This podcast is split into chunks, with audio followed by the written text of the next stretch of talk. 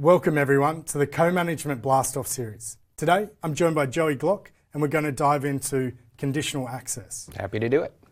So Joey, I wanted to start off just by getting an overview of what conditional access is and how devices in a co-management state can take advantage of conditional access. Yeah, so conditional access is really a cloud-based engine across M365, all Microsoft 365 services, to establish a sense of identity and trust. Um, and so conditional access will evaluate a given user, device, and app accessing a corporate resource and decide whether that user, device, or app should be trusted and is secure enough to have access to that resource. So it really is about uh, security there. That's, that's an important element. Yeah, security built around the identity parameter. Excellent. Fantastic. So, how does it relate to co managed devices? Yeah, so all the investments that we're making for this cloud based solution um, apply equally whether the device is managed directly by Intune or whether it's a co managed device through SCCM. Excellent. So, in today's sort of modern workplace, how, how important is conditional access?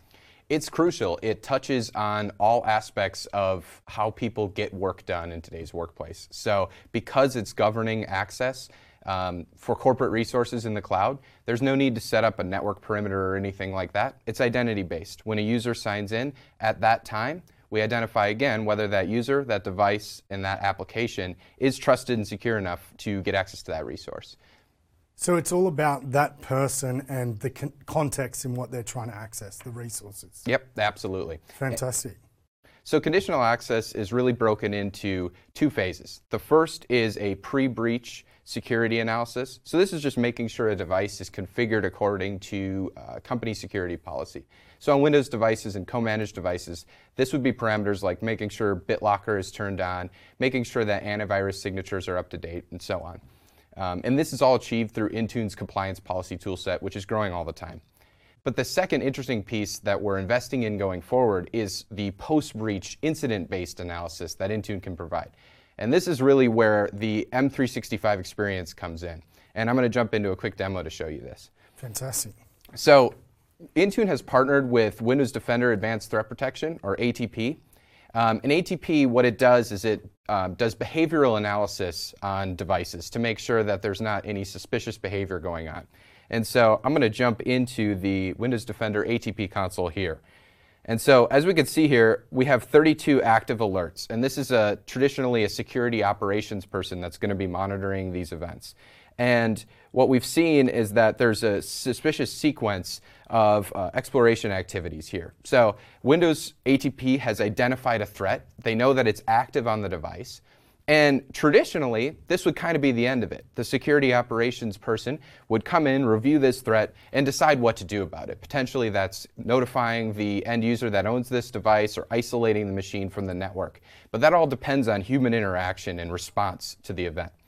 But the power of where conditional access comes in is that this device will be categorized into uh, three different threat levels, and that's low threat, medium threat, or high threat. And what a IT admin can do is come into Intune. We talked about Intune's compliance evaluation, and they can specify a device compliance policy for that device. So let's look at our device compliance policies here. So again, this is whether it's a co-managed device or an Intune managed device. We can specify a Windows 10 policy that basically integrates with ATP and says what is your highest level, level of tolerance for machine risk, low, medium, or high. Now, what we could say is that we'll, we'll, tolerate low risk events, but any medium or high risk events that gets fired, make sure this device is evaluated as non-compliant. And so this, again, enhances the configuration-based controls that Intune provides, like making sure BitLocker is on, with even though you've already had all those controls, even though you know the device is securely configured, we still see an active incident on the device, and we should still treat the device as untrusted. So once this is defined, a admin can go into Azure Active Directory. I'm just going to close out this policy and define a conditional access policy. So this is again, because we're building this at the identity layer and because conditional access is an engine across M365, we've now taken ATP risk, we've fed that to Intune, and Intune's going to write a CA policy in AAD. And that CA policy can have a condition or a grant control on it that basically says we're requiring that this device is marked as compliant. So now we, what we've done is we've strung together, and if we deploy this across our user base, we've strung together a list of controls that says as soon as an incident is fired, as soon as ATP has done that detection, mark the device as not compliant and block it from accessing all corporate resources. And so when this incident happens in real time, without requiring any admin intervention or response, we're immediately shutting down access to the network and blocking that attack from um, pulling down any more corporate information from that network. And so if I show you what this would look like, it, let's say this device has an active incident that's just fired. Uh, perhaps I opened a malicious email attachment that has a script running um, that is injecting and uh, injecting code and elevating its own privilege uh, to admin rights. If that happens, ATP will pick this up as a high risk threat.